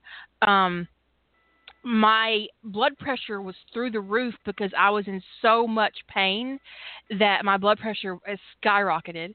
Uh, my pulse was over a hundred, and I was laying down. That's how your body responds to pain. My Mhm. heart was thundering in my chest, and um, she ended up giving me a sedative because I was in so much pain, and um, because she thought I was going to blow because my blood pressure was like 300 over 180. I mean, I don't remember, but it was stupid high. It was like three times what it was supposed to be, and they were afraid I was going to blow. And he was just like going to give me fucking Tylenol. I had to get I a hate- fucking head X-ray. I hate it when doctors are assholes like that. It's just terrible.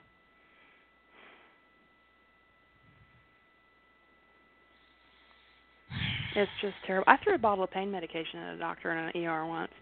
Um I'd gotten a stomach bug. I take some I take opiates for my back and Mhm. I got a stomach bug and I was like vomiting for days. Like I could keep, keep nothing down. Well, it gets to the point that I think it was like three days before since I had been able to keep really I'd been able to kind of keep a little bit of water down. I was getting massively dehydrated. I was running a fever, probably from the dehydration, not the stomach bug, because I couldn't keep anything down. And Right. of course, I can't take my pain medication, so I start going through drug withdrawal. So even though the stomach bug was probably getting better, now I've got withdrawal-related vomiting going on. So I can't keep my pain medication down. So I have no idea what's going on at this point. My doctor sends me to the emergency room, and they treat me like I'm there for drug-seeking behavior.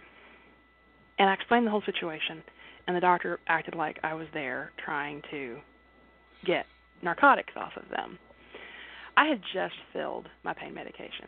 So I reached into my bag and I grabbed my bottle of Dilaudid and I chucked it at him. And I said, I have 188 milligram Dilaudid, asshole. I don't need to seek drugs here. I need to stop vomiting. And he's like, maybe I should get you a different doctor. I said, maybe you should. cocksucker. That that was implied. the the cocksucker was totally applied.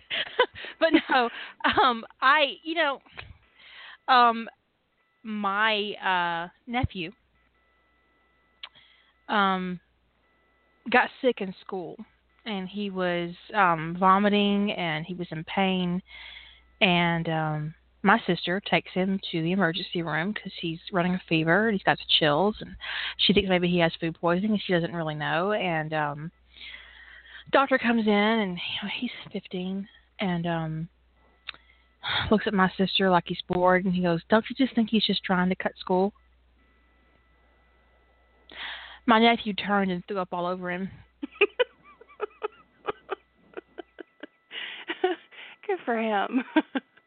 some some there's just sometimes there's, there's it's rare. If you believe in karma, it's rare that karma's that immediate.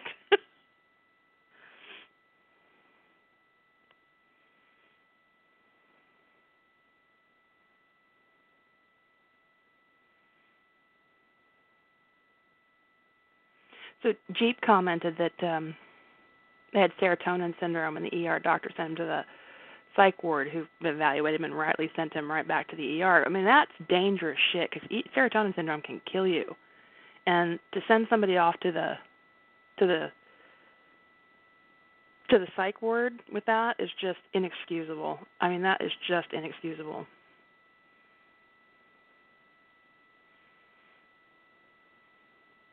I don't know if Kira put us on mute. Uh, Can anybody? Can you guys still hearing me?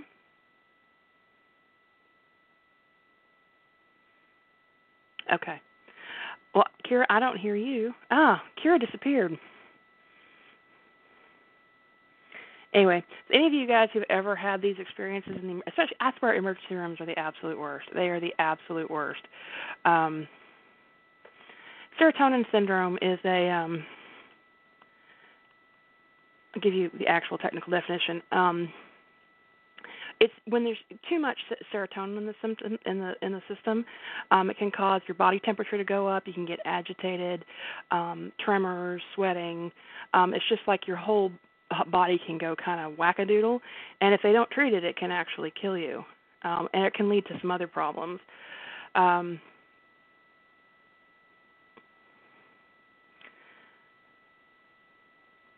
like I said, it says on the Mayo Clinic website, severe serotonin syndrome can be fatal if it's not treated. Uh, and there's a few things that can cause serotonin syndrome, but um, it's just a terrible, terrible thing to have to deal with. And the kind of the kind of problems that it causes, the tremors, um, the sleeplessness, that kind of thing, they they often do attribute that kind of stuff um, to psychiatric. I mean, it's one of the things that I find the most agitating in the world. When you go to the doctor and they say circle your symptoms, and insomnia is listed under a psychiatric symptom. I mean, we don't treat mental health as seriously as we should, but some things classifying, you know, some things as mental health, what happens is that aren't mental health means that they don't get treated the way they're supposed to. And people who need um physical intervention are often shunted off to um talk to the psychiatrist and bad things happen. So we need more mental health care. We just don't need mental health care for things that aren't emotional and mental. And serotonin syndrome is not um, a psychiatric disorder, although it can be caused by taking psych- psychiatric meds. So, um, any of you out there have dealt with, I mentioned this on another podcast, but the reason that um, when I had my traumatic brain injury a couple, couple years ago, um, they treated me as a drug overdose, not as not as a head injury in the hospital. I was so out of it the whole time I was there because I had a severe concussion. Um, I actually had a depression in my skull, and um, they um, had seen a bottle of pain medication when they picked me up because I was unconscious when the paramedics arrived, and they assumed I had overdosed. And so they gave me whatever they give people who've overdosed, and I was very confused and in a lot of pain when they got me to the hospital, and I never got over being confused. And they asked me if I hit my head, but I never could articulate an answer because I didn't know because I was too confused. So they um, um, basically shipped me home after four hours and said, you know, when the when when the drugs wear off, she'll be fine. And it wasn't until the next day that I woke up a little bit more clear-headed and had stopped vomiting and wasn't so confused. And I had, aside from the depression in my skull, I had a knot that was easily the size of my hand. I mean, it covered the whole top of my head. And so I went to the doctor, um, and I was still had concussion symptoms at that point, and I was just I was enraged, enraged that they treated me in the hospital like I was a drug overdose and basically just stuck me in a dark room and didn't treat me because I had brought that shit on myself, in their opinion. Wow. And men don't deal with this shit in the hospital, and that's the truth. Maybe I have a little bit of bias, but I would. I'll tell you this: I get better care because of my husband. Mhm because he he has an excellent resting bitch face and if he doesn't like what's going on everybody around him knows it. And he I just it's it's always better when he when when he's with me if I'm in an emergency room if if I have a problem. Um it's just it's it's always better with the doctor. And that's bullshit. I shouldn't have to have my husband um glaring at myself like, like some over militant bulldog so that I get decent um health care. It's just it's ridiculous. My after the head injury, my brother um took me back to the hospital. Um and I again, the guy there, they took it seriously because I couldn't breathe. It was like 2 or 3 days later and I had been having increasingly difficult time breathing and I was still having major concussion problems, so I had no clue what was going on, why I was having this hard time breathing. But I go in, they they treat me. They said, "Yeah, she's definitely got my my O2 sat was like at 79." And they're like, yeah, she's been having some problems. We'll we'll see if she's got a pulmonary embolism. I came came back negative for the pulmonary embolism, and um, the doctor says, well, you know, she probably needs to lose a few pounds. And he would not listen to me. The doctor would not listen to me that this problem was new. But my brother looks at us and goes, you know something? She could breathe before she hit her head. Why can't she breathe now? And it turns out those drugs that they had treated me with um, for the drug overdose that didn't happen had caused me to retain massive amounts of fluid, and it was putting pressure on my lungs and my heart. Well, that And- happens with um some pain medications that can. So I nearly died from that Fuckers. before they got that sorted out. But you know, I just oh, I hate I hate dealing with emergency rooms. I hate dealing with new to male doctors. It's a terrible, terrible thing. that whole experience was just But my new hematologist is awesome, despite the fact that he has a penis. Um, he's very funny. He pays attention to me when I talk, and um, um, he and that's um, one of those times about, when you're like, can you go teach all the other people? How to be- and for you, it's like normally I like them because of the cock. And in your case, you're a doctor, and I like you in spite of it. So, congratulations. Because um, he asked me at the end of the visit. He says, "You know, we have a new rheumatologist on staff who's a woman. Do you want me to transfer her, transfer you to her?" And I was like, "No, you'll do." And I'm looking at him out of the corner of my eye, and he was like, "That sounds like high praise." I said, "It was." I said, "I'll let you know if you stop doing." I'm not sure if you were having a, a Gibbs moment or a Babe moment. That'll do, pig. That'll do. it's really annoying, you know. It's it's it's it's it's it's really super super annoying. You know, we're down to a minute, and um, like I said, I want to thank everybody who offered me their condolences on Friday. I uh, super appreciated it, even if I had to stop looking at the thread because it was really really upsetting me. Not your fault. I just I, I could not. I, I just literally could not handle it. I just I just couldn't. Um, it was overwhelming um I had an asthma attack.